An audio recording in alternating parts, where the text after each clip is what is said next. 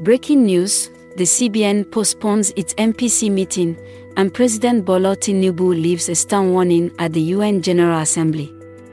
This and more are the latest news developments in Nigeria. This is a quick summary list of Nigeria's news headlines from News Scroll. I am Lola, and today is September 21, 2023. Here are top news headlines, filtered from multiple sources.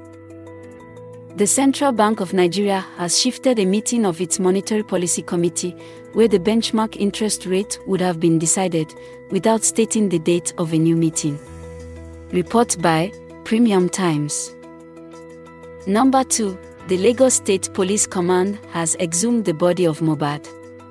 Report by Vanguard NG. Our final three headlines are as reported by News.ng, Daily Nigerian, and Ripples Nigeria. Number 3. President Bola Tinubu has warned world leaders at the ongoing 78th United Nations General Assembly edition that fighting climate change in Nigeria and Africa must be done within its own terms.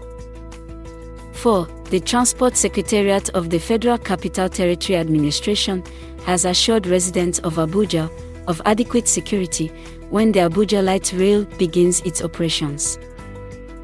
5. The former special advisor on media and publicity to President Muhammadu Buhari, Femi Adesina, has confessed that the ex president expressed regrets on some of the decisions he took while in office.